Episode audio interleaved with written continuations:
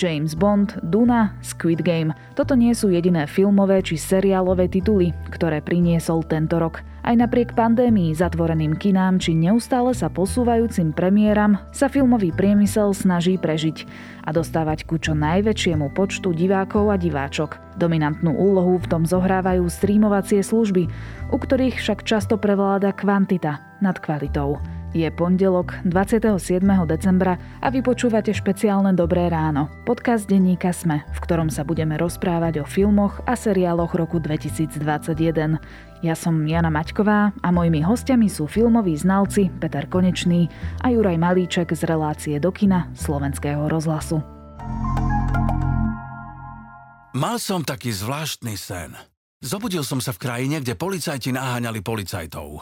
Témou dňa boli interrupcie, všetci sa oháňali pojmom tradičná rodina a najsledovanejšiu osobu na Instagrame zadržali pre drogy. A viete, čo je na tom najhoršie? Že som sa doteraz z toho sna nezobudil a cítim sa byť taký nepopulárny. Ak sa cítiš podobne, nakupuj na www.ampopular.sk V čom som špeciálna? Cestou do školy mám vždy doprovod a pri 12 minútovke na telesnej som ten najlepší fanúšik svojich spolužiakov. A 12 je mimochodom treťou odmocninou čísla 1728. Som špeciálna. Ale nie až tak, aby som každé ráno musela chodiť do špeciálnej školy. Naučme sa v deťoch so zdravotným znevýhodnením vidieť to podstatné a pomôžme im žiť plnohodnotný život. Platforma rodín.sk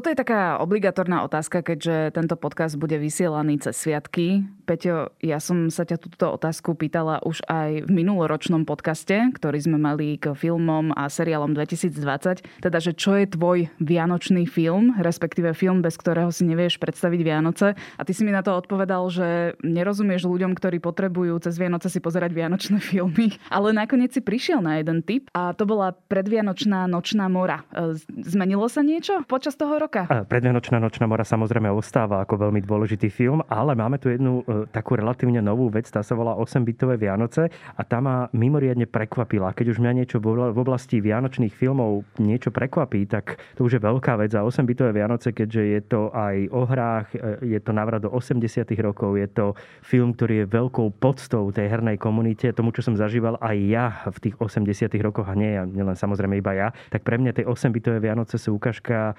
inteligentného, múdreho, až na pár výnimiek, kde sú nejaké blbšie vtipy, celkom dobre zvládnutého filmu, ktorý sa oplatí vidieť celkom v pohode na Vianoce. A teda môžeme si ho pozrieť všetci, lebo je na HBO Go, teda tí, ktorí samozrejme majú predplatený túto službu. Juraj, ty máš čo? U mňa je to taká akože celá plejada zvyčajných konvenčných vianočných filmov, takže musí byť samozrejme Popoluška. Teraz to bude mať možno taký iný feeling, keďže Libuše Šafranková nás opustila tento rok je to možné, ale ako, asi by som to nespojil. Ako ono tam ako otázkou času, keď pôjdu všetci, takže je to také, že ako ten film má svoje roky, uh, takže toto by som si akoby nejakým spôsobom akože nespájal, ako nekontaminuje to ten film v žiadnom prípade. Okay. Potom je samozrejme Láska nebeská, uh, čo je taký ako relatívne konvenčný vianočný film. Teraz som zistil, že žiadna zo slovenských televízií, pokiaľ som pozeral správne, tak ho do programu nezaradila, čo je úplne akože bizarné pre mňa. Eh, je tam potom eh, samozrejme obľúbený jak Peťov Vianočný film, čo nepovedal, ale ja si to pamätám dodnes, lebo Gremlins samozrejme, mm-hmm. čo je ako dôležitá Vianočná snímka. A ja, ja mám takú, ako, čo je také troška možno špeciálne, tak ja mám od, od tých 90 rokov, eh, tak pozerám Franka Capru. Život je krásny to je taký ten uh, It's a Wonderful Life, taký ten americký klasický vianočný film. Vždy, keď niekde na Vianoce v americkom filme pozerajú nejaký čierno film, tak na 90% tento Frank Capra. Takže to pozerávam občas. Die Hard tu nezaznelo, to ma celkom prekvapuje. To už bolo. To už bolo. Áno? To bolo teraz pred Vianocami, to je také... Ja aj to, že... už, to už tým pádom nefunguje, lebo už to bolo. No jasnačka, to už je... Ako vieš, ten, ten decembrový, ja som teraz robil do nejakého, do magazínu o filmoch, myslím, som robil taký prehľad vianočných e, filmov kde eh, som pozeral takú tú akože vianočnú ponuku a bolo to mimoriadne pestré, mimoriadne bizarné a eh, svojím spôsobom som rád, že to mám za sebou, takže teraz mám takú pauzu a na tie, na tie Vianoce si dám taký ten zvyčajný svoj balíček. Narazila som na takú informáciu, že volejbalová lopta z filmu Stroskotanec od Toma Hanksa sa vydražila v Británii približne za 270 tisíc eur. Bolo to pred niekoľkými týždňami. To by bol celkom zaujímavý darček pod stromček, nie? Uh, tak uh, ako, ono tých Wilsonov pravdepodobne bolo niekoľko uh, tam. Uh, mňa by možno zaujímalo, že ktorú predovšetkým, že v ktorej fáze. Ešte mňa by Jurko zaujímalo skôr, že keby si mal tých 270 tisíc, či by ne, si ne. si kúpil tú loptu, lebo mám obavu, že áno. Nie, nie, za Wilsona nie. Za nie ale, ale nie. sú isté veci, ktoré by si si kúpil napríklad? Vieš čo, za, za, za takú pálku? No, keby si ju mal, vieš. Ako... No jasné. A už čo? nevedel by si čo Svetelný meč, ale funkčný. Nie, nie, vieš čo, svetelný meč, práve, mm. svetelný, akože ja by som, akože tak úplne reálne by som akože zvažoval Delorín, čo by sa mi teda páčilo. Ah, alebo... Autos Back to the Future. Hej, hej, hej to by, to by bola taká akože relatívne pravdepodobná investícia. Ale on je lacnejší, nie? Ja som ho videl, že sa dá kúpiť tak relatívne... No, ale, to, ale to musíš. A potom, potom samozrejme Cadillac, teda Ecto, Ecto One alebo Ecto 2 s krojiteľou duchov, to už tak akože... To hej. už ale vyššie level, to už je no. moc také okázale. Ale s tým DeLoreanom by si celkom ako zafrajeroval vnitre, nie? Ťažko povedať, lebo e, vieš, to je ťažko u mňa, lebo ja auto by som zničil za chvíľočku ono, ak by to bolo také nablískané, tak behom tých, tých troch rokov by vyzeralo, ako by nám išla skupina bezdomovcov, takže je to vlastne úplne jedno. E, zaskočil si ma, pravdu povediac. E, to je rád. Neviem. To je rád. Peťo, ty by si mal čo? Také vytúžené Ježiš, za tú sumu. Ja, ja nezbieram moc tieto veci, takže nemám um, nejaké také vzťahy nastavené k nejakým predmetom vo filmoch alebo niečo, čo musím skutočne mať na základe toho, že som videl samotný film. Možno by som teraz, keby som pátral dlho, že by sme na niečo prišli. Postavil by si čo, kino. Post, áno, ale to je niečo iné. Áno, kino by som si postavil. A podobne ako Tarantino má už teraz to vlastné kino, tak ja by som si tiež také vlastné kino mať. To je naozaj že veľmi príjemná vec. Aj keď v dnešnej dobe je mať vlastné kino je niečo ako mať vlastnú reštauráciu. Veľmi komplikované a vlastne nikto to nechce hlavne v dobe pandémie, určite. Poďme sa teda pozrieť na ten rok 2021. Hovorili sme spätne o tom roku 2020, keď pandémia začala, že to bol veľmi krízový rok pre kina, kinematografiu, kinodistribúciu a podobne. Aký bol teda ten rok 2021? Ten rok 2021 z pohľadu kín, keď teraz sa budeme venovať filmom a kinám a vôbec tomu záujmu o sledovanie filmov istým spôsobom, nielen streamovým, ale sledovanie filmov v kinách, je naozaj komplikovanejšie oproti roku 2020, čo sme si možno nemysleli, keď sa ten rok rozbiehal, že to bude naozaj horšie. V roku 2020 boli vlastne tie e, kina zavreté, tie jednosalové okolo 116 dní a tie multiplexy okolo 170, tie najväčšia sieť multiplexov. A to bolo viac ako v roku 2020 čak? A teraz hovorím o roku 2020. Aha, pardon. Že v roku 2020 boli kina zatvorené 116 dní jednosálovky a tie veľké okolo 170. A teraz to vyzerá tak, že pre tie všetky kina to bude jednoznačne viac ako 170 dní zatvorených, čo je obrovský pád tržieb, obrovský mm-hmm. pád predaja lístkov, samozrejme obrovský pád aj návštevnosti, to je všetko spojené s tým. V roku 2020 sa predalo 2,3 milióna lístkov na Slovensku v kinách, čo je celkom akože zaujímavé číslo, ale z pohľadu reálnych čísiel, ktoré sme dosahovali pred pandémiou, je to veľmi veľký pád je to pád viac ako 60%. Ten svetový pád je približne 70-75%. My sme nemali taký obrovský pád, ako je priemer viac menej na svete, ale hýbeme sa okolo tých 60% ten pád, ale tento rok mám obavu, že sa predá iba okolo 2 miliónov lístkov, 2,1 možno milióna lístkov celkovo, čiže bude to ešte menej ako v roku 2020 aj z dôvodu, že máme e, nejaký spôsob tu bol spojený s kultúrnym semaforom, obmedzenia počtu ľudí v sálach a plus väčší počet zatvorených dní pre všetky kina. Čiže logicky rovnica na konci musí byť veľmi, veľmi nekompromisná aj v súvislosti teda už s prvým pandemickým rokom. Čiže nebol to veľmi dobrý rok pre kina. Viete spočítať, že koľkokrát ste v tomto roku boli v kine? Akože to je trošku taká zlá otázka pre Peťa Konečného podľa mňa, lebo ten bol v kine takmer stále asi. Mm. Ale Juraj? neviem, ako si sto, asi stokrát počítam. Ne, neviem. Sto tiež? Vieš čo, akože každý týždeň dvakrát. Aha, takto okay. vychádza. Dajme Dobre. si, že teda ten počet týždňov, ktorí sú otvorené kina, tak rátajme, že minimálne raz a niekedy dvakrát, takže neviem. Takže stovka to vlastne nebude. Ale možno, že sa tak aj hýbeš, ale... Neviem, koľko, proste, koľko týždňov boli otvorené kina, tak každý týždeň sa snažím ísť a raz idem minimálne. A keď e, je také niečo, že potrebujem vidieť znova, alebo chcem, tak idem, idem dvakrát. Väčšinou chodím štvrtok a v nedelu, takže e, Takže môžeme si to proste vyrátať podľa tohto. Uh-huh. Ja vďaka festivalom viac ako stokrát určite, ale to sú festivalové projekty, čiže počas dňa aj 5-6 krát, takže je to úplne iný spôsob pozerania filmu, ale určite okolo 200. Ja teda sa musím priznať, že tento rok som tomu kinu veľa nedala. Pritom navštevujem kino celkom pravidelne, akože keď je normálna doba. A teraz by som to možno spočítala tak do 10? Akože reálne, že som z toho sama smutná. A, a to si podľa mňa nadpriemer. Áno. To si veľký nadpriemer, lebo ten priemer bude možno 1, 2, 3 krát a, a hovoríme podľa mňa o veľkých mestách.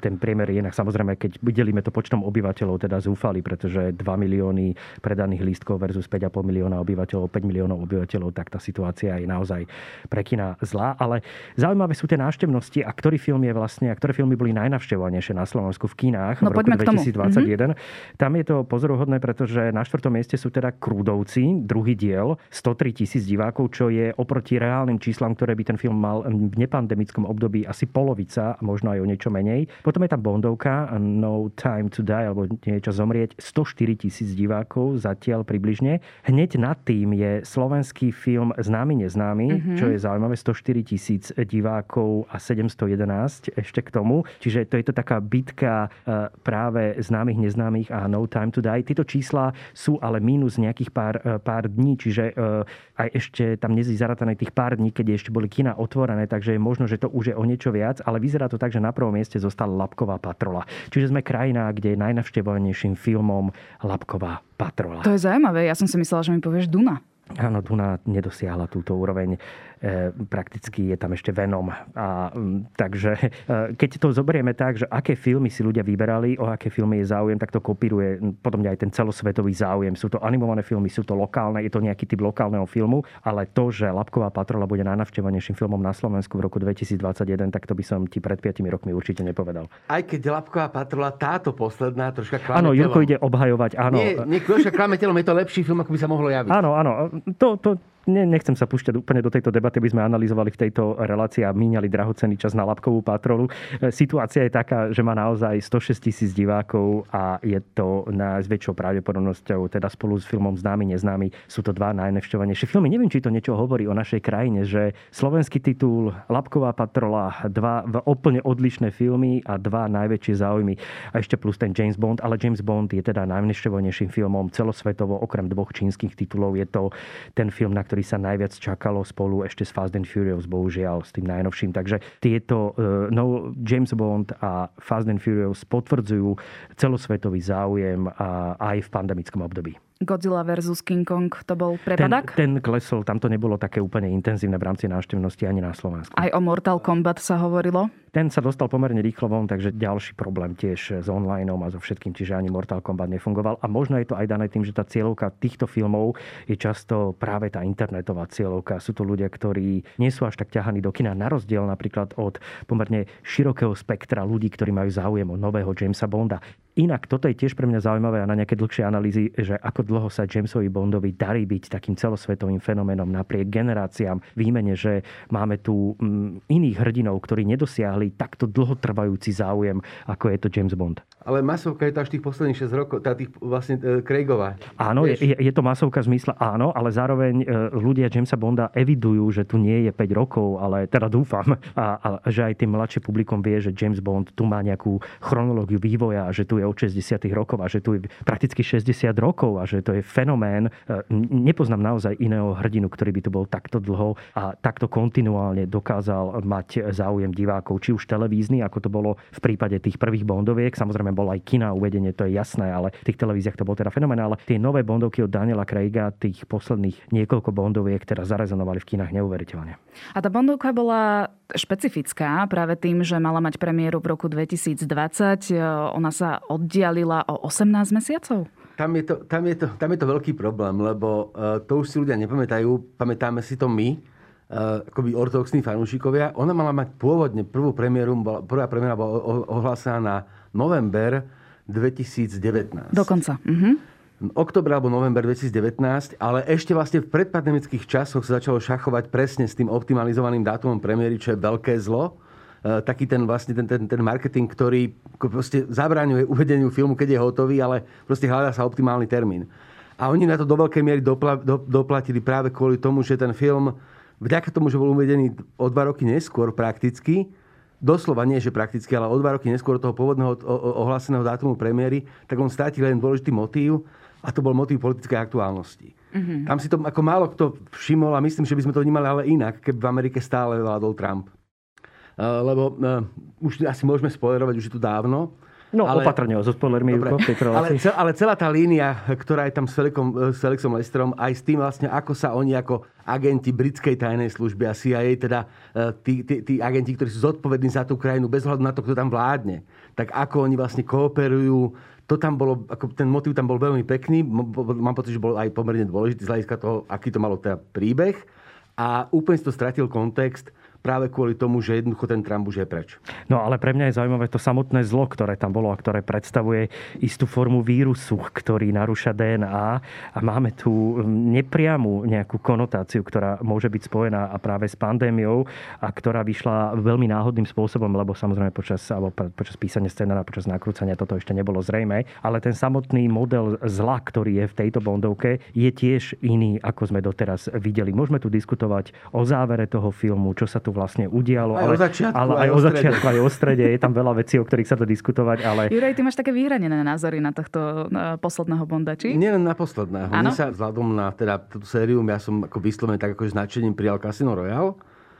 A potom e, vlastne tým, že v tom druhom dieli akoby zachovali tú časovú kontinuitu, že ho vlastne vy, vyviazali z toho bezčasia, ktoré bolo pre neho do veľkej miery typické a že vlastne zač- začali robiť e, seriál v rámci tej série, teda 6 alebo 5, 6 ich je, 5 ich je. 5. 5 filmov, ktoré na sa bezprostredne nadvezujú, teda rozvíjajú ten charakter, tak tým, akože sa narušilo ako veľ, veľ, veľká, veľká miera, ako tá kontinuita toho, toho príbehu. A čo sa týka tej poslednej Bondovky zvlášť, tak e, tam samozrejme príbeh, e, ako pointa, zodpovednosť, všetky také tie drobné nuancy, tak to, to, to bol ako veľký problém. E, paradoxne to bolo podstatne menej akčné, ako som čakal, že akože možno, možno by to mohlo byť zaujímavé. Bond sa z môjho pohľadu stal takým akoby, ako vyslovene, že ľudovým hrdinom, čo mi ako precháža, lebo zase my bondologovia vieme, že on má kde si v tom rodokmení kráľovské korene. Že v nejakom 8. alebo 10. storočí jeden z britských, proste, že jednoducho našiel by, našiel by som vo svojom rodokmeni aj teda e, kráľovskú krv, čo sa akože úplne stratilo v tomto. A bolo tam proste viac vecí, ktoré mi na tom Bondovi veľmi vadili a nemyslím si, že to je teda ten ortodoxný, po, po, po, ortodoxný pohľad fanúšika, ktorý akože má tendenciu brízgať na tie nové filmy. Práve naopak. Len ma mrzelo, že tvorcovia, aj keď nabrali odvahu, tak e, akoby vypočuli volanie davu takéto, že zrazu nemôže byť Bond uh, baba. Hej, že ukázalo, chvíľku vyzeralo aj teda agentka 007 sa objavila, ale obrovská vlna hejtu, že proste jednoducho veľa vecí, ktoré by mohli urobiť tak, že to urobia akoby konzistentne vzhľadom na príbeh a nebudú sa podkladať divákovi a oni to byli presne tým opačným spôsobom. A to je posledná vec, ktorú hovorím k tomuto. To som nevedel inak, ale dozvedel som sa to až relatívne neskoro Danny Boyle vraj eh, čítal scenár tohto nového Bonda a keď ho dočítal, tak ho odmietol, eh, čo sa mi zdá úplne jasné, že prečo. Lebo je to, je to koniec toho proste britského mýtu. No ale začiatok niečoho možno úplne nového a uvidíme, ako to bude. Aby som sa úplne nespieral tomu, že to bude ešte možno s tou ženskou hlavnou hrdinkou veľmi otvorená téma, ktorej sa možno dočkame. Režiséru, že vyzerá, že by mohol byť potvrdený opäť Fukunaga, ktorý sa osvedčil pri tejto Bondovke a je záujem, aby spolupráca pokračovala aj ďalej, čo je celkom pozoruhodný moment Bondovskej série, ale celkom ma baví rozprávanie sa o Bondovi ako o fiktívnej postave, kde Jurko vyťahuje pomaly rodokmene a neviem čo všetko. To je úplne neuveriteľné. Že... Nie, tak, uh. Ale nebaví ma to, je to, je to dobré. Má máme tu aj... S týmto je skvelá treba napríklad vec, e, a to zase možno poslucháči ocenia, je výborný seriál e, e, k dispozícii na streamingových službách, ktorý sa volá Fleming. Sú to štyri vlastne epizódy, ktoré vlastne mapujú úplne akože nebanálne životné osudy akoby, Jana Fleminga. A je to, je to proste skvelý výpravný seriál, krásne postavený, kde ako vidíme tie motívy, ktoré sa v tých bonukách objavujú. A ten, tam zase ten príbeh je ako pre mňa fascinujúci preto, lebo v podstate Bond prichádzal do kín ako, hit. To to, to, nebolo žiadne prekvapenie. To bol vlastne v tom 62. roku, alebo tak je to, vlastne to bol ako prísny kalkul. To, to, to, tam vychádzal komiks, e, e, tie romány boli veľmi populárne, naozaj ako masovo čítané, vychádzal rozhlasový seriál, takže Bond bol vyslovene akoby už tou popkultúrnou ikonou a tie filmy vlastne čakali až, až do Thunderboltu, respektíve do Goldfingera, keď sa ukázalo, že naozaj budú komerčne zaujímavé, tak ako v tom veľkom meradle, že oni akože išli do tej investícii a nebolo to vlastne postavené na tom takto. Bond definoval trendy, nenasledoval. A to, čo robí vlastne žiaľ ten nový Bond, tak on tie trendy nedefinuje, on ich nasleduje. Takže tá priekopnícka záležitosť, ktorá tam bola, E, tak tá sa proste z toho, z toho ako vytratila. Mne to vlastne ešte naskakuje jeden moment a to, že nová Bondovka tým, že mala taký delay a sa teda dostala do kín o niekoľko mesiacov neskôr, bola tu ponuka od, ak sa nemýlim, Apple TV, že by film prevzali, alebo teda aj iné streamingové platformy, dali im e, balík peňazí na stôl, ale teda akože producenti, režisér to nechceli. Prečo? Chceli, chceli možno urobiť to, čo sa podarilo aj v prípade toho Tenetu, ktorý mal byť tým záchrancom kín. Možno aj v prípade tej Duny, ktorá e, mala byť tiež tým záchrancom kín a čiastočne aj ten Tenet, aj tá Duna niečo pomohli a urobili sú tu istí martíri, respektíve istí ľudia, ktorí, a isté štúdie, ktoré sa rozhodnú neísť týmto streamovacím spôsobom. A je to veľmi dobré, pretože držia stále to, že ten film v tejto veľkoleposti a v tom, ako je natočený, je to filmová vec. Tie rozdiely medzi tým sledovaním televízie a filmu, inak o tom je veľmi dobrý prakticky je seriál, ktorý teraz nájdete opäť na jednej zo streamingových služieb, volá sa Vuár, e, pozeraj, alebo dívaj sa, kde je 6 dielov práve venovaných vnímaniu filmu, ako také aj tam jeden diel venovaný rozdielom medzi filmom a televíziou televíziou a medzi tým, ako sa pozerá stream a televízia, a kedy vlastne streamované veci a tieto seriálové veci dobehli filmy v kvalite nakrúcania, že už tam nie sú tie obrovské rozdiely, ako to bolo kedysi, už sa to začína veľmi podobať, aj tie rozpočty sú pomerne veľké alebo skoro úplne rovnaké. Čiže toto už sa troška e, maže tento problém, ale stále si myslím, že Duna na streamovej službe nie je to, ako uviezť Dunu s tým honorom, s tým všetkým, čo patrí k Dune aj k Bondovi. Je to kinozážitok, treba preto niečo urobiť, treba si kúpiť ten lístok, treba si sadnúť do toho kina a zažiť to ako event, ako, ako udalosť, ako event, ako, ako niečo, čo do toho života patrí, ako niečo e, výnimočné, ktoré nás vytrhne z toho sledovania tých filmov klasickým spôsobom. Kino je kino a ja som rád, že pár filmov to ustálo ešte tento rok. Uvidíme, koľko to ustojí budúci rok, pretože nevieme, aký ten rok bude. To sme si aj predikovali minulý rok, aký bude tento a vôbec z toho nič skoro nevyšlo. Uvidíme, aký bude ten budúci rok v súvislosti s tým, koľko filmov e, pôjde buď paralelne do streamu, alebo bude ten čas tak veľmi krátky, že tie filmy neurobia tých divákov v tých kinách. A ako sa ešte za tieto dva roky zmenilo správanie divákov, to už sú ďalšie veci, ktoré to celé celé zmenia. Ja práve na základe tohto premyšľam nad tým, že či kina nebude akási luxusná služba že mm, ľudia budú chodiť do kina poprvé výhradne len tí, ktorí majú na to, že bonitnejší, lebo ak si tak vezmeš, tak za e, streamovaciu platformu mesačne zaplatíš to, čo za polovicu lístka do kina, keď akože mm, sa hovorí, hovoríme o multiplexoch, o no, popcornoch a o kolách, ktoré si k tomu pribalíš. Možno ešte aj menej, lebo pri tej televízii môže sedieť, môžu sedieť traja, štyria ľudia, Áno. čiže tých 7-8 eur mesačne je, je neuveriteľne nízka suma oproti tomu, koľko človek zaplatí v kine. Áno, a plus aj ten návyk, že teraz dva roky sledujeme seriály, filmy doma z pohodlia gauča, môžeme si to kedykoľvek stopnúť, môžeme ísť na vecko, dať si večeru, čokoľvek. Nie je to proste niečo, že kino bude strádať a teda tá návštevnosť bude automaticky každým rokom klesať a bude to taký, ako som povedala na začiatku, luxusný tovar? Ja sa to neodvážim predikovať, lebo e, to je vlastne jedna z, akože z ďalších e, krízy kinematografie, ktoré, ktoré tu boli. Kina tomu čelili v 40. rokoch, e, čeli tomu v 60. rokoch, čeli tomu v 90. rokoch.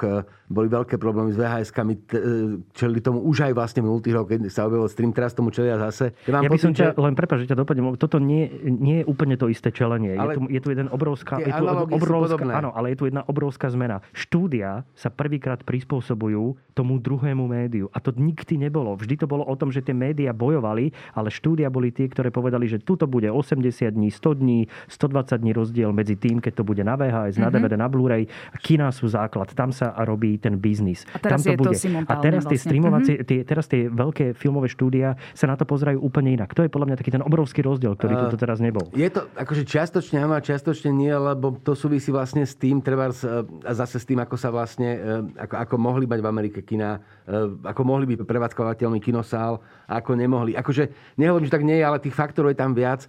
Plus je tam ďalší moment, ktorý je akoby veľmi, veľmi dôležitý, je ten, že to nie je bezprostredná konkurencia, lebo e, keď si zoberieš ten vlastnícky strom, že vlastne kto vlastní tie štúdia a kto vlastní tie streamingové, streamingové služby, tak tam vlastne zistíš, e, že ako to je 5-6 spoločností, ktoré to vlastne akoby všetko. Ako tie, tie vzťahy sú tam proste rôzne, cersko. Proste akoby nie je bezprostredný záujem na tom, aby kina zanikli. Ako oni stále generujú nejaký zisk, stále to má tu akoby relatívnu prestíž a stále je to presne to, že t- ten sviatok, to, čo sa vlastne dialo teraz, že akoby... Mm, Ty, ja ti rozumiem, Mirko, ale toto, to, toto to bude o tom, že ľudia nakoniec rozhodnú. Na konci dňa sú ľudia, ktorí povedia, či si to pozrú na tom streame alebo pôjdu do kina bez ohľadu na to, či sú v prvom rande, druhom rande, či potrebujú tmu alebo majú ADHD. Každý sa rozhodne na konci dňa úplne inak a tu nám hrozí to, že tí ľudia na to prvé rande už nemajú tú potrebu chodiť do toho kina a to kino, ktoré splňa veľký biznis model aj v súvislosti s tým, že ľudia tam chodia kvôli týmto veciam,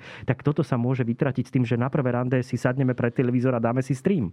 Lapková patrola Kola a známy neznámy. Áno, ale to je 100 tisíc divákov. Ale, vieš, ale kto, dobre, ale kto to urobil tu na, vieš, tak máš ako malú vzorku, tak pracujeme s tou. Akože nemôžeš, me, nemôžeš meniť akoby, um, ako meranie počas hry. Tak uh, kto urobil, ako, vieš, uh, Lápkovú a Patrolu a známych neznámych neurobili kinofily neurobili ľudia, ktorí milujú kino, neurobili proste filmoví fanúšikové ortodoxní, urobili to ľudia, ktorí Otázka by bola, išli keby... s deckami do kina. Jasné, ale keby Lapková pár... patrola bola na streame a známy neznámy hneď vedľa nej v tom ponuke tých okien troch, tak ale, ale, hovoríme tu o e- oveľa nižšej náštevnosti. Mm-mm. Ja som nemyslím o tom presvedčený. Si to, nemyslím si to. Uvidíme. Odhľadom od toho, že, od toho, že e, tam, a to je zase akože ďalší motív, ktorý je pomerne, pomerne dôležitý, ten, akože to, to kino ako spoločenská udalosť to by som stále akože nepodceňoval práve vo vzťahu k tomu, že ten zdieľaný zážitok je podstatne e, komplexnejší ako ten zážitok e, autonómnejší. Aj keď na druhej strane mne by vôbec nevadilo, keby z kina skončili kde si akože znova na periférii. Tá pukance musia ostať, ale keby skončili kde si na periférii a ide tam presne akože o ten, o ten druh filmov, ktoré povedzme sa snažia akýmsi spôsobom uh, s tým jazykom experimentovať alebo proste skúšať ponúkať zážitky, ktoré sme dotia- doteraz nevideli. Uh, a teraz nehovorím o žiadnych artových veciach, hovorím o ako filmoch na viac ako jedno použitie. Akože pre mňa by to bolo akože také veľmi osviežujúce. Tak ja by som bol za to, aby kina prežili, aby tu boli, aby sme sa do kín stále vraceli, aby sme pozerali filmy v kinách, pretože práve tie náročnejšie filmy potrebujú tie kina úplne najviac, pretože pozornosť ľudí schopnosť vnímať náročný film niekde inde ako v kine. A ja to vidím aj na tom festivalovom priestore. Inak festivaly môžu byť celkom takú renesančnú situáciu teraz zažiť, pretože o festivaly môže byť paradoxne väčší záujem, pretože tie filmy, ktoré sú na tých festivaloch, sa do toho streamu až tak nedostávajú. A zároveň ľudia si trocha uvedomujú, že pozrieť si nového Triera alebo e, nového Asgara Farhadyho doma na kalkulačke, ako si ja robím často z toho srandu, alebo na malom televízore, alebo na väčšom televízore, to je bez ohľadu na to, aký to je televízor, ale pozrieť si ho doma nie z tej festivalovej atmosfére, s tým fokusom na to plátno v tej tme, s tým, že nemôžem odbehnúť na to vecko, pretože ten film je tam teraz a už tam potom nebude a nemôžem si ho pauznúť, tak to sú tie veci, ktoré podľa mňa tie festivaly stále budú držať ako veľmi dôležitú meku e, filmového umenia a hlavne aj tých novatorských postupov, ktoré si povedal, takéhoto experimentovania s filmovým jazykom. Pre, tie, pre tieto veci tie kina musia mať význam do budúcna. Ďakujem, že súhlasíš. Nie, nie samozrejme, že nesú, akože to je nádher, lebo samozrejme, že nesúhlasím, ale to je v poriadku. To je, my, sme si, my sme si na to zvykli. Ja to, mám, ja to mám naozaj spojené s takým tým, akože ten zdravý filmový trh ste potrebuje masového, mas, masového diváka. A ten masový divák je akoby divák dáv, ktorý sa v kine teší, ktorý v kine jasá, ktorý sa v kine správa ako barbar. Jemu je, akože nevníma to, nevníma to, cez, nevníma to cez, ten, cez tú podobu chrámu, ale cez tú podobu toho proste trhoviska ale, ale potom vlastne vedľa tohto môže existovať aj chrám.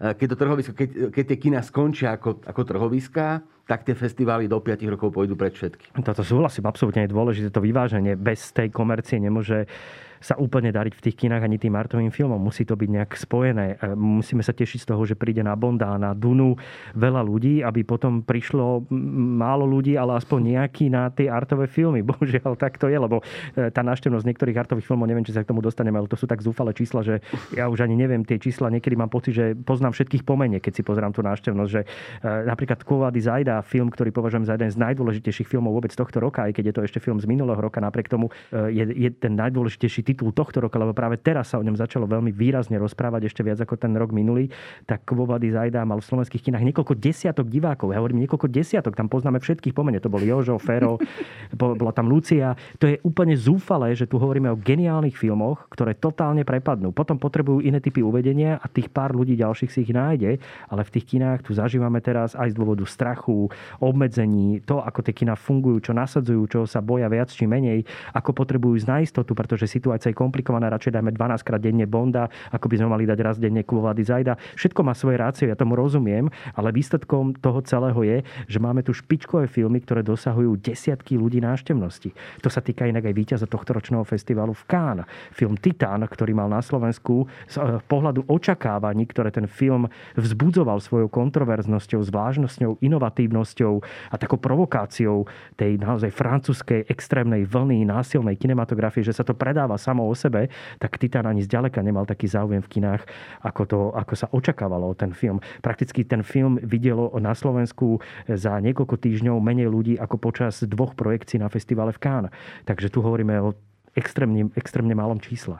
A ešte sú filmy, ktoré tu dopletia úplne najviac. Filmy, ktoré vlastne e, obíde aj to komerčné publikum, aj to artové. A oni same, same o sebe sú vlastne fajn. Lebo mám pocit, že nie je film s menšou návštevnosťou na Slovensku v kinách ako film e, Šoky a Morty.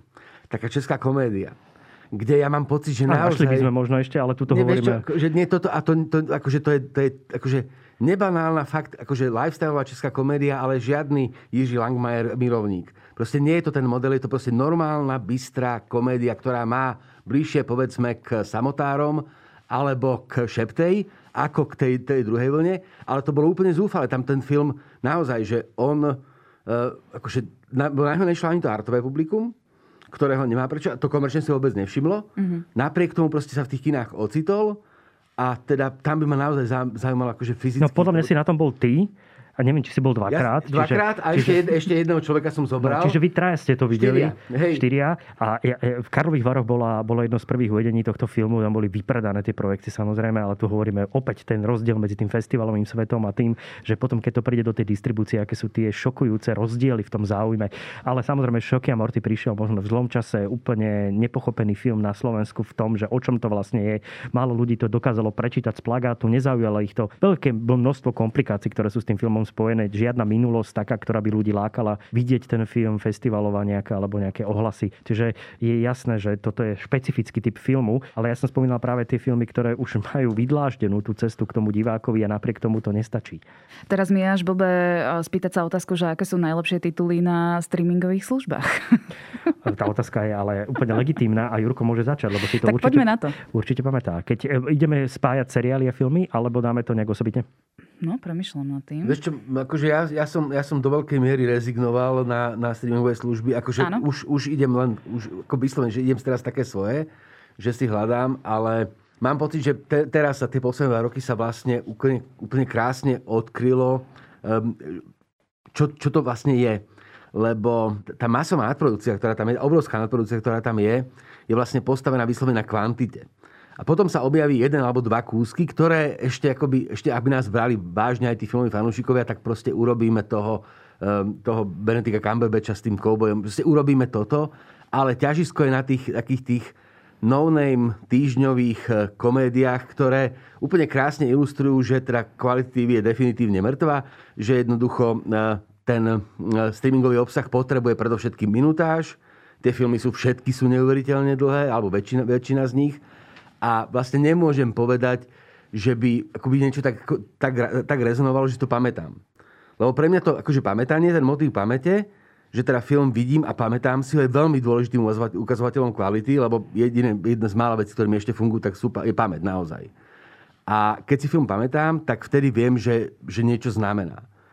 A, e, naozaj som nevidel vlastne, ne, nespomeniem si film, ktorý by som si pamätal takto výrazne možno od, od čias toho nešťastného uh, Manka, uh, mm-hmm. ktorý, ktorý, bol, uh, ktorý bol v Lani. To, to, a to, ten, ten film bol, mám pocit, že ten bol, ten bol akože veľmi, veľmi pekný aj z hľadiska tak, akože tých akože konvencií ako dejín, dejín kinematografie. Ako bolo dobre, že sa oslavil ten, ten, ten kult Orsona Wellesa. To bolo také veľmi pekné. Potom tam bol ten Scorsese ale naozaj si vlastne nepamätám a možno tá Liga spravodlivosti, ale to už naozaj, že vyslovene, že problém, problematicky spomínam na to, čo ma tak zasiahlo akože výraznejšie. Asi aj závisí, že akú platformu si pozrieš, nie? Lebo sú to proste, že rôzne kvalitatívne platformy, ja typu, ich... že Edis Online, hej, tam máš eh, presne tie artové tituly, festivalové, to, a tomu sa ja programom vyhýbam. Až, mm-hmm. ale ako v dobrom, lebo ja mám rád akoby veselé filmy. Ja viem, že všetci na konci zomrieme a že život je prechádzka kotrňovou záhradou. A, a sú tam aj komedie, fakt. Tak áno, ale... Hej, európske, áno. Hej, hej, hej, európske, presne. No.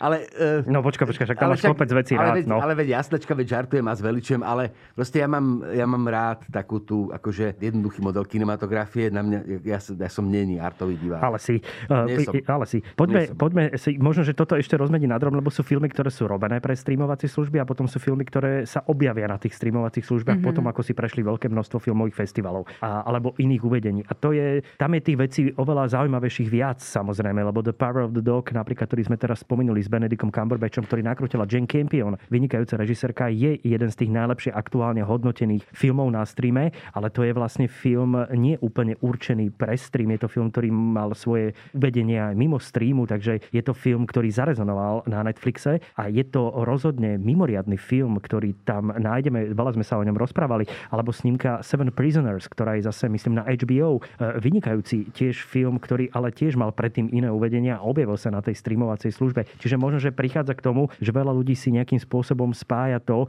že čo je stream, rovná sa pre ten stream, ale to nie je úplne pravda. Sú samozrejme tituly priamo financované konkrétnymi streamovacími službami a vyhradené právo, aby boli uvedené tam, ale často pri tých najlepších filmoch hovoríme o snímkach, ktoré boli zakúpené do toho streamu a to treba možno, že odlíšiť od seba. Ale nie som taký fatalista ako, ako Jurko, že na tom streame nie sú, že Quality TV je mŕtva a podobné veci. Ja si myslím, že už v prípade tých seriálov, však ich máme na množstvo napozeraných za tento rok. Je veľké množstvo kvalitných vecí. Ja som teraz dopozeral nejaké nové seriály, absolútne novinky, ktoré sú respektíve jeden alebo dva diely vonku z tých seriálov a sú tam skvelé veci. A často treba počkať práve na koniec roka, čo je také zavádzajúce, pretože niekoľko vecí sa nám práve teraz objaví, ktoré budú mať tie Oscarové nominácie. Vyšli teraz nedávno nominácie na Zlaté globusy, kde je tiež kopec filmov, ktoré ešte si budeme musieť na ne počkať, aby sme ich mohli vidieť, pretože boli uvedení iba na pár festivaloch a dostávajú sa postupne do streamu, keďže na Slovensku tie kina e, tak skoro otvorené asi nebudú a je to veľmi komplikovaná situácia, tak e, momentálne sme odkazaní práve vidieť tie veci iným spôsobom. Mňa zaujalo, keď si hovoril o tých zlatých e, globusoch, je tam snímka Koda, Áno. A to je, eh, ak sa nemýlim, teda americká adaptácia francúzského filmu Rodina Belierových. Presne však? tak. A Rodina mm-hmm. Belierových je práve francúzsky film, ktorý bol uvedený aj v slovenských kinách. Áno. A Koda je, myslím, pozrateľná na Apple TV. Je to film, ktorý je priamo zakúpený. Je to, myslím, že jedna z najväčších akvizícií Apple TV, ktorú urobila.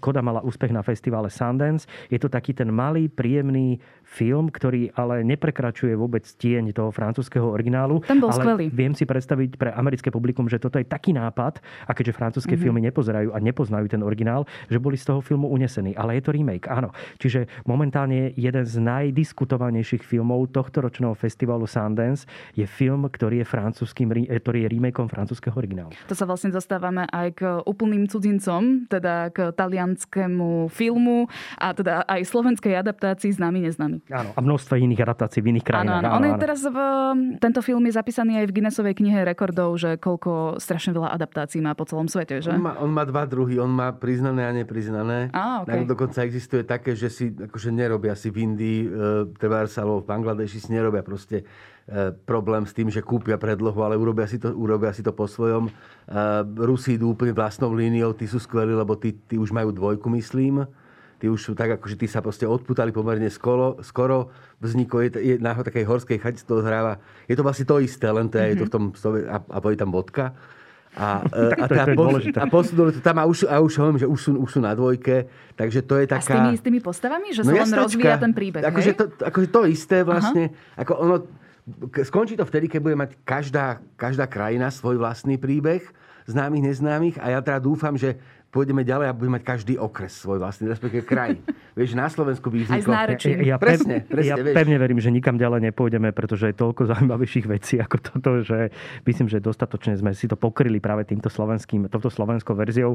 Urobilo to, čo to urobiť malo, zarezonovalo to u divákov. Ja som inak... Československo inak. Československou verziou, áno. Zarezonovalo to u divákoch a ja som bol celkom prekvapený tým úspechom, lebo som sa bál, že práve príde k tomu, že veľké množstvo domácich ľudí vlastne videlo jednu z verzií a už nie sú tak motivovaní ísť na ten film, ale ukázalo sa, že sú to slovenské a české herecké obsadenie tomu pomohlo. Poďme na seriály ešte v krátkosti. Um, Ja teda spomeniem asi taký ten najväčší fenomén tohto roka, čo je Squid Game. My sme, Peťo, mali aj samostatné Dobré ráno o tomto titule. Je teda Squid Game naozaj ten najpozeranejší, najväčší e, seriál tohto roka? Tak e, najpozorenejší pravdepodobne bude, ale tak e, tam je akože dôležité to, že o kvalite nikdy nerozhodovala štatistická masa, takže um, ono to asi je zaujímavé pre, pre ľudí, ktorí nemajú skúsenosť, skúsenosť s tým žánrom alebo nikdy nič podobné nevideli, tak má to na atrakčný model. Uvidíme, uvidíme do akej miery to akože sa z toho stane nejaké akože, akože naozaj fenomén. Tam nie je dôležité, kto sa na to díva, ale kto sa na to spomenie o rok alebo o dva. Ja by som to možno k tým seriálom dodal, že viac ako Squid Game nás, myslím, že oboch s Jurkom viac zaujímal Hellbound, čo je nový korejský seriál, ktorý pracuje s témou viery a novej viery a vôbec zobrazovania sa diabla v nejakej podobe a nejakého selektovania ľudí, plus sú tam sociálne siete, je tam téma aj nejakého presahu cez e, COVID, a ktorý je tematizovaný práve tými diablami. Potom je tam téma sociálnych sietí, kritického myslenia a je to podľa mňa oveľa zaujímavejší seriál práve ako Squid Game je práve nový korejský seriál Hellbound. Ale za mňa, keby som mal povedať nejaké teraz rýchle typy, čo si ľudia môžu pozrieť a stojí za to, White Lotus, Bielý Lotus, vynikajúci seriál Bielý Lotus, vynikajúci seriál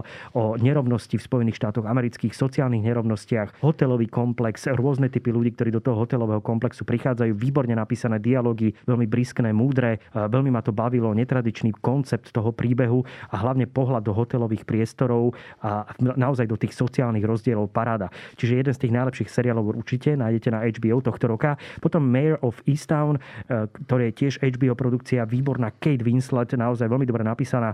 Kriminálka má to 400 minút, treba si na to vyhradiť čas, ale vďaka Bohu to nemá 90, ale ten príbeh sa vedel krásne rozvíjať cez naozaj celú tú škálu tých postav, ten diapazón a je to veľmi dobre napísané. Nie sú to karikatúrne postavy, nie je tam toľko kliše, ako sa očakávalo týchto štandardných krimi príbehov v uzavretom malom prostredí nejakého amerického mestečka, ktoré nie je úplne vábne, neodohráva sa to v lete.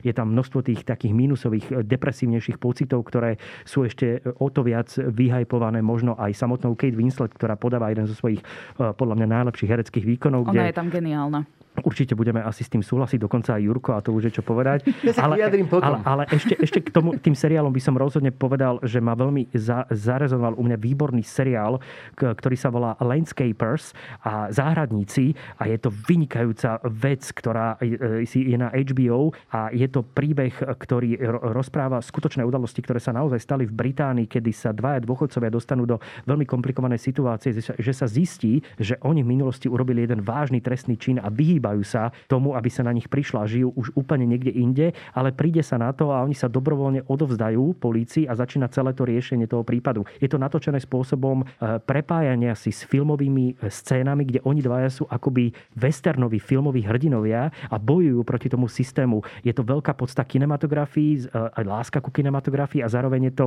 trojdielná, nádherne vymyslená vec záhradníci. Štvordelná?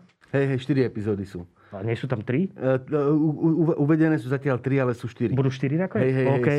Čiže ide to postupne. Štvordelná miniséria Landscapers, Záhradníci. Veľmi ma zaujala, zaujala trojdelná britská miniséria, ktorá sa volá, že Time, čas. To je výborné. Perfektne napísané, rýchle, dobré, tri diely, inteligentné, naozaj témy ako odpustenie, také tie životné postoje, zásady, väzenské prostredie. E, Napísal to Jamie, Jimmy McGovern, ktorý inak urobil jeden z mojich najobľúbenejších seriálov, ktorý sa volá že Cracker, Bedňa, ktorý vysielala aj česká televízia a toto je ukážka toho, podľa mňa, ako sa má robiť inteligentný pohľad do života, v tomto prípade 50 a ešte jeho okolia, ktorí sa vyrovnávajú s ťažkou životnou situáciou a s tým okolím a všetko, čo to prináša. Sean, ben, Sean Bean, pardon, Sean Bean v hlavnej úlohe, vynikajúci herecký výkon. Time je ukážka toho, ako má vyzerať kvalitný seriál. Nakrúcalo sa v priestore väznice, ktorá sa inak využíva aj ako turistická atrakcia. Ja som vždy rozmýšľal pri týchto väzenských filmoch, že ako to dokážu v tých priestoroch robiť. A toto je bývalé väzenie, ktoré sa dnes využíva aj ako turistická atrakcia. Už som spomínal seriál Voir. Dívaj sa, šesdielná miniseria o kinematografii ako takej. Určite odporúčame. To je od no, Finchera však? To produkoval David Fincher ano. a bolo tam niekoľko iných režisérov, ktorí pracovali na každom dieli.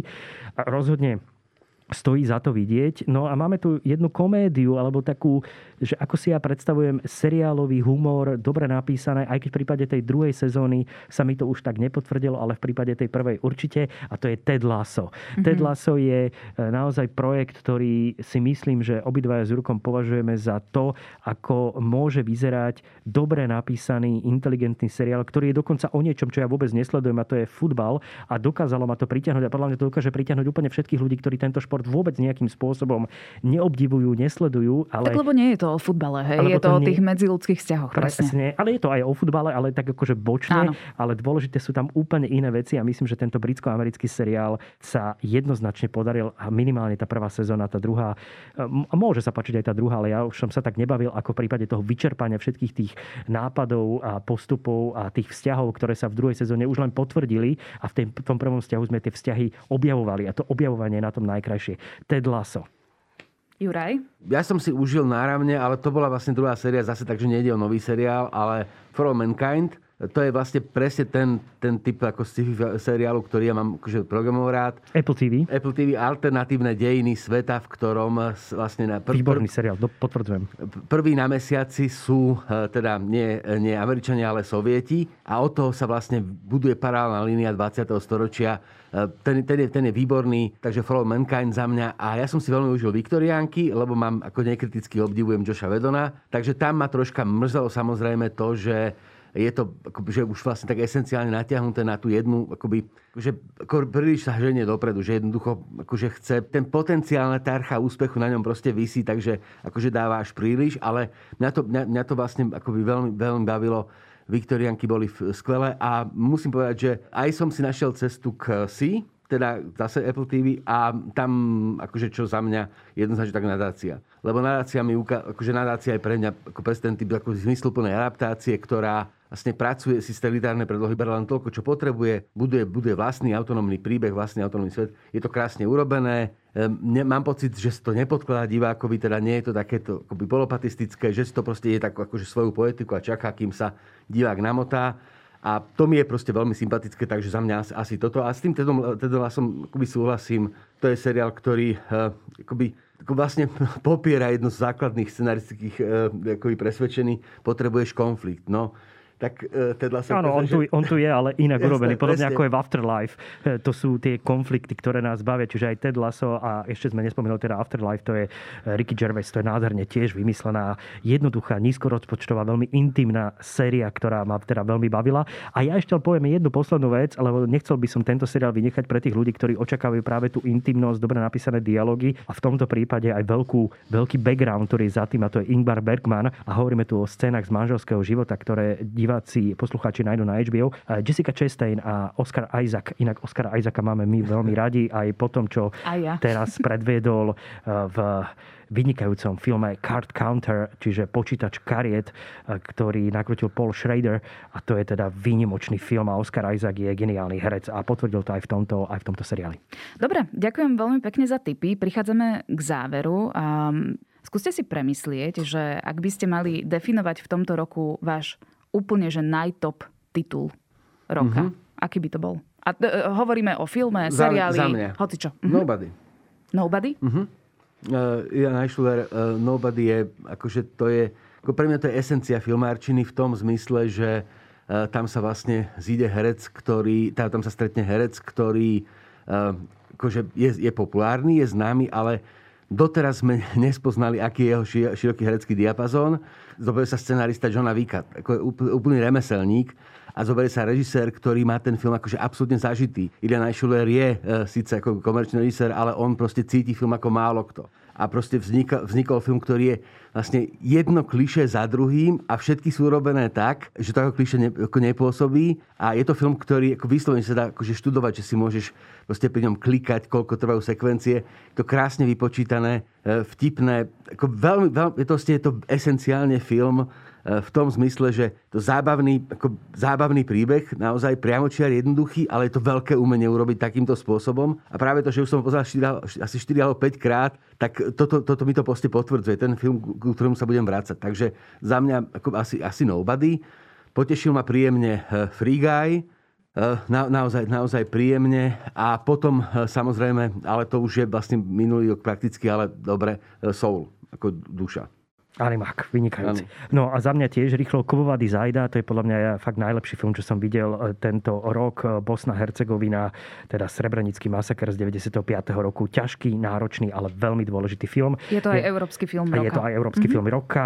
Je to film, ktorý nezískal Oscara. Bolo to veľmi tesné, tesné pretože Oscara získal vlastne film Druk, Chlast od Tomasa Winterberga, kde si každý, kto pozrie Kovová Zajda, zistí, že to malo možno dopadnúť na tých Oscaroch inak, ale je to už tak, ako to je. Kovová Zajda je skvelý, veľmi dôležitý dôležitý film Jasmili Žbánič. Druhý najdôležitejší film, ktorý sa s týmto filmom bije dokonca o prvenstvo, je japonský film Drive My Car, ktorý vznikol podľa poviedky Haruki Murakamiho a je to snímka, ktorá rozpráva o divadelnom prostredí v Tokiu a v Hirošime a o divadelnom režisérovi, ktorý začína skúš- skúšať váňu divadelné predstavenie v japončine a v iných jazykoch. Mimoriadne dobre vymyslený, komplikovaný príbeh, trojhodinovka, ktorá dostala na festivale v Cannes cenu za najlepší scénár. Skvelý film, rozhodne odporúčam, pretože pretože toto je snímka, ktorá príde budúci rok do našich kín. Ja pevne verím, že sa to podarí, lebo je zakúpená. Čiže niekedy budúci rok budú môcť diváci vidieť, podľa môjho názoru, jeden z najdôležitejších filmov vôbec tohto obdobia, Drive My Car. A ďalší film, ktorý je pre fanúšikov jedného konkrétneho režisera, volá sa Gaspar Noé, tak to je snímka Vortex, francúzsko-belgický film, ktorý rozpráva o novom pohľade na Alzheimovú chorobu. A mali sme tu Michala Hanekeho, ktorý urobil svoju lásku, ale Gaspar Noé si urobil vlastnú lásku a ten film začína vynikajúcim claimom, kde je rovno povedané, tento film venuje všetkým, ktorý sa, ktorým sa rozpadlo ktorým sa rozpadol mozog skôr ako ich srdce. A je to výnimočné. Už v tomto klejme je to rozdelenie dvoch obrazoviek, ktoré sledujú dvoch ľudí paralelne. Sledujeme ich v rovnakých časoch, veľmi dlhé jednozáberovky, komplikované skladanie obrazov. No Gaspar Noé nenechal nič na náhodu a všetko je vyladené do, do, absolútnej precíznosti. A z komerčných filmov pre mňa Duna, kde Jurko s tým nebude súhlasiť, ale Danny Villeneuve podľa mňa urobil skvelý film, teším sa na pokračovanie a Duna je pre mňa najlepším komerčným filmom tohto roka. Jurko, prečo eh, nesúhlasíš? Dunaj, Dunaj kolosálny podvod. Predovšetkým a v prvom rade, to treba proste povedať, eh, Dunaj vlastne, eh, ak, ak sa to stane novým štandardom, tak sa vlastne máme na čo tešiť, lebo uh, vlastne... Uh, a podvod v akom zmysle? Uh, nikde, uh, a môžeme to dohľadať, nikde sa neuve... Nie, idem si mať vojnu a mier ale urobil len prvú časť. Idem spraviť bratom Karamazovcov, ale urobil len prvú časť. Ale Preruka je viac ako kvalita to, filmu, problém toho, že to bola iba prvá ale, časť. Ale nie, ale to je, ale to je akože kolosálny podvod. Ale že na to nevieš zabudnúť, že to nevieš prekusnúť, tak ale, bude druhý diel, ale to sa, bude dobrý. Ale to, sa, ale to sa môže stať. Teraz akože, teraz akože otvorím Pandorinu skrinku. Proste budeme robiť akože kúsky filmov na začiatok. Už nikdy, nevznik, už nikdy nevznikne nič, ako bol, ako bol Pán prstenov. Že sa pôjde do rizika. Vieš, toto je proste nebezpečný ale... precedens kde sa vlastne ohlási niečo a podľa toho, ako to vyjde, tak sa, sa, vlastne akoby zabráni sa filmárom experimentovať. Čo je vlastne koniec. A preto je Duna ako pre mňa ako naozaj veľký problém, e, práve kvôli tomu, že e, sa snaží ten, tú mágiu filmu vlastne predikovať. Že sa snaží vlastne, vytvorím nejaký model, zaháčkujem a ak to funguje, tak to urobím a ak nie, tak nie. To je proste veľký problém ktorý, akože, na ktorý môžeme vlastne škaredo doplatiť. Vďaka Bohu to vyšlo a dvojka bude. Vďaka Bohu bolo to relatívne tesné, ale záujem je, čiže dvojka bude, nemusíme sa báť, potom si to spojíš, kúpiš na Blu-ray a budeš spokojný. Nebudem bude spokojný, tak... lebo je to podvod, lebo keď to, keď to začne takto, eh, tak eh, urobil to teraz, eh, teraz to urobil, tá, ja ho mám veľmi rád akože je jeden z, z vrcholov, akoby naozaj, že pre mňa mám tetovanie, takže naozaj ten film proste fantastický. To, platí, to isté platí o Sikariovi. Ale už pri tom Blade Runnerovi to bolo také akože na hrane, tam sa vlastne urobilo to, že celý Blade 2049 je návnada na nejakú trojku, ktorá nikdy nevznikla, lebo ten film prepadol a celkom zaslúžene, lebo nemal dosť vlastného. A teraz sa proste urobí to isté, len s tým, že akože nikomu ja nepoviem, že idem na polovicu filmu. A teraz ja, keďže som bol na tom relatívne skoro uh, akoby v Rakúsku a ne, naozaj som o tom nevedel, tak napríklad, ja tú knihu poznám, tak ja tak sedím a pozerám, že 10 minút, že sa že to asi nestihne, alebo že čo. No. Teraz som si tam ešte videl, som tam ako napísané, že chapter 1. Tá knižka má štruktúru troch kníh. Takže to mi tam sedelo, nemal som prečo. Mm-hmm. Predpoklad, že to bude takto. A teraz, no ako pekné, ale to asi nestihne. A, to, a táto nervozita, mne to zničilo ten film. A čo je akože ďalšia vec... Tak... Ja ťa len doplním, to, ty si nešiel na polovičku filmu, ty si išiel na polovičku som... knihy. A to je, to je akože obrovský rozdiel. Nikto ťa neoklamal, že si dostal Oklamal. polovičku filmu, dostal si polovičku knihy. Nie, keď, keď, keď, si, keď si robil Hobita, tak si dostal... Áno, tam dopredu, to bolo oddielované. Aj Harry Potter je oddielovaný. Dostal, do, dopredu, ale Áno. to je podľa, podľa kníh, ale presne, ako urobím polovicu Harryho Pottera. Neurobím celého Harry Pottera, ale urobím Však polovicu. aj to sa stalo. Nestalo. No, tak, pri poslednej ale, knihe. Ale, ale z toho hlásilo. Ako, tam, ako dopredu sme vedeli. No, však ale na IMDb už máš part 1, ale dali to tam neskôr, to je pravda, ale už to tam je. To, akože akože, uh, dva Áno, roky, rozumieme ti, proste máš Dunov problém. Ja si aj tak, Jurko, myslím... ti klamu. Ja si myslím, že ty problém. budeš veľmi spokojný budúci rok, alebo o dva roky, keď to má byť, teda o dva roky myslím, ty budeš veľmi spokojný, potom si to celé kúpiš, že si k tomu kúpiš nejaký merch, trička, mikiny a budeš Vôbec veľmi nie. spokojný. nie, lebo... Ja by som ešte len ťa prerušil, lebo naozaj máme, e, keď sa to tam ešte zmestí, slovenská kinematografia je veľmi dôležitá, možno dva, tri filmy, ktoré stáli za to. Cenzorka Peťa Kerekeša, najlepší film podľa mňa slovenský tohto roka, vynikajúca kombinácia dokumentárneho filmu a hraného filmu. Roz rozhodne ma totálne prekvapili čiary Barbory Sliepkovej. Vynikajúci film urobený o Bratislave. Je to Symfónia mesta, nádherne čiernobiele komponovanie, krásny film s osudmi, intimnými ľuďmi, ktorí sa v Bratislave nachádzajú a ktorí rozprávajú o tomto meste a celé je to o čiarach, ktoré končia, mažu sa. Čiare ako metafora vôbec celej Bratislavy, ako je navrhnutá. Nádherný film a potom samozrejme Miro Remo a jeho láska pod kapotou, pretože si myslím, že Miro Remo stále vie vynikajúco nakrúcať dokumentárne filmy, je vynikajúcim kameramanom zároveň a má to totálne všetko premyslené. Premiéra bola v Karlových Varoch veľmi úspešná. Čiari mali e, svoju premiéru e, na festivale Výhlave a práve cenzorka mala svoje svetovú premiéru v Benátkach, kde získala aj ocenenie. Čiže hovoríme tu aj o vývozných artikloch Slovenska, podobne ako máme úspešných športovcov, tak v oblasti kultúry za nás robí obrovskú službu kinematografia, ktorú si môžu pozrieť zahraničí diváci a môžu sa takto konfrontovať s tým, čo prežívame my na Slovensku a aké sú naše problémy a čo reflektujeme v kinematografii. Ja vnímam, že Juraj je veľmi nespokojný, nie, ako skončila nie, nie. vaša diskusia nie, nie, vôbec nie. Vôbec nie, vôbec nie, nie, akože vôbec, vôbec nie. Uh, vôbec nie, ja mám... Ja to, Ale niekedy ja to si sadnete na pivo a nie, vieš čo, vyhovoríte si to, nie? úplne v poriadku. Ja mám teraz, mám teraz, akože mám teraz posledné roky sa s tým, na posledné, nie roky, mesiac sa s tým akože borím, ale je to čosi, čo je akože na úrovni, na úrovni nejakého akože, akože konceptu, ktorý nie je rozpracovaný, ale mám takú, obchádza ma hriešná myšlienka, že keď je film naozaj dobrý, tak funguje na mobile. Ó, oh, OK. No. A to, je, to, je, to je jedna z najväčších hriešných myšlienok presne, sveta. Presne, ale uh, no, uh, mám akože argumenty už voči tomu, ešte, ešte to nie, ale keď je film naozaj, akože áno, ja výtvarnosť, všetko, ale keď je naozaj dobrý, tak funguje kdekoľvek. Ale nevadí. Dobre, dajme si to niekedy na inú preč, epizódu. Presne, Dunu preč, ale pri tých slovenských filmoch... Ako pozerať ko, filmy sa bude veľa tá epizóda. Pri tých slovenských filmoch, eh, tam ako nesieme zabudnúť na správu.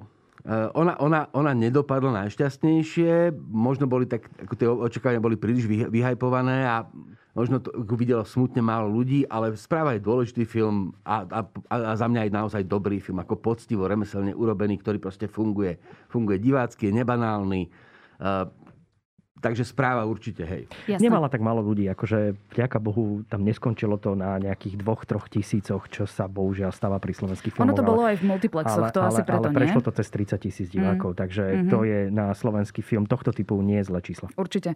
Čo budúci rok? Tešíte sa na niečo? Ja tu mám vypísané niektoré filmy. Fantastické zvery, Jurský svet dvojka, ak si správne spomínam, Avatar dvojka, teda možno. Nič. Pán prstenov na Amazone. Batman. Zatiaľ, nie, ja mám, nie? Mne, sa, pre, mne, sa, mne sa rok... Mne sa, ale Júko, pán prstenov bude ale seriál. Čo, e, na čo robiť, no, však na čo ja robiť viem, seriál, keď že... funguje film? Ale mne sa vlastne prenáša, lebo ani Kingsmeni, teda film, na ktorý sa teším tretím rokom, ani, ani Koliteľa duchov Afterlife vlastne neboli uvedené tento rok, ako mali byť, tak sa presúvajú. Takže e, moje najočakávanejšie filmy budúceho roka sú vlastne najočakávanejšie filmy tohto roka.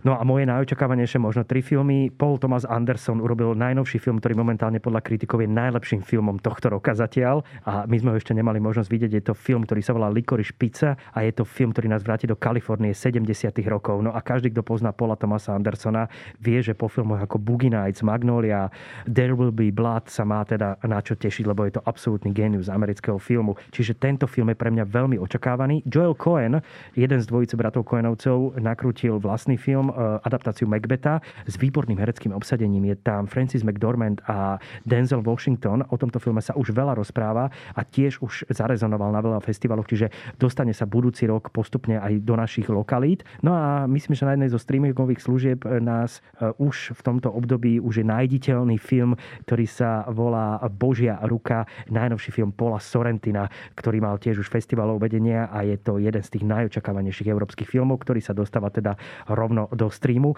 A ešte jedno meno, a to je Asgar Farhady, iránsky režisér, ktorý získal už aj Oscara za vynikajúci film Separation alebo Rozchod nádera a Simin. A Asgar Farhady má nový film, ktorý sa volá Hrdina, Hero.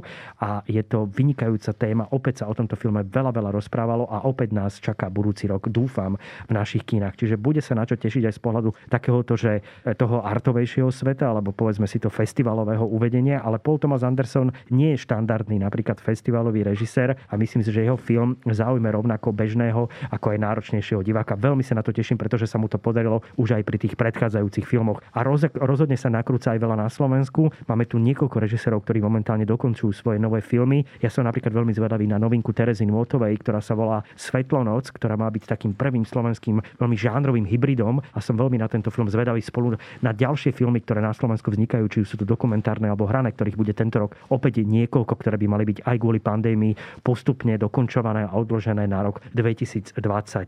Ja som dúfam, že ten rok bude taký, že tie kina budú otvorené viac ako v tomto roku.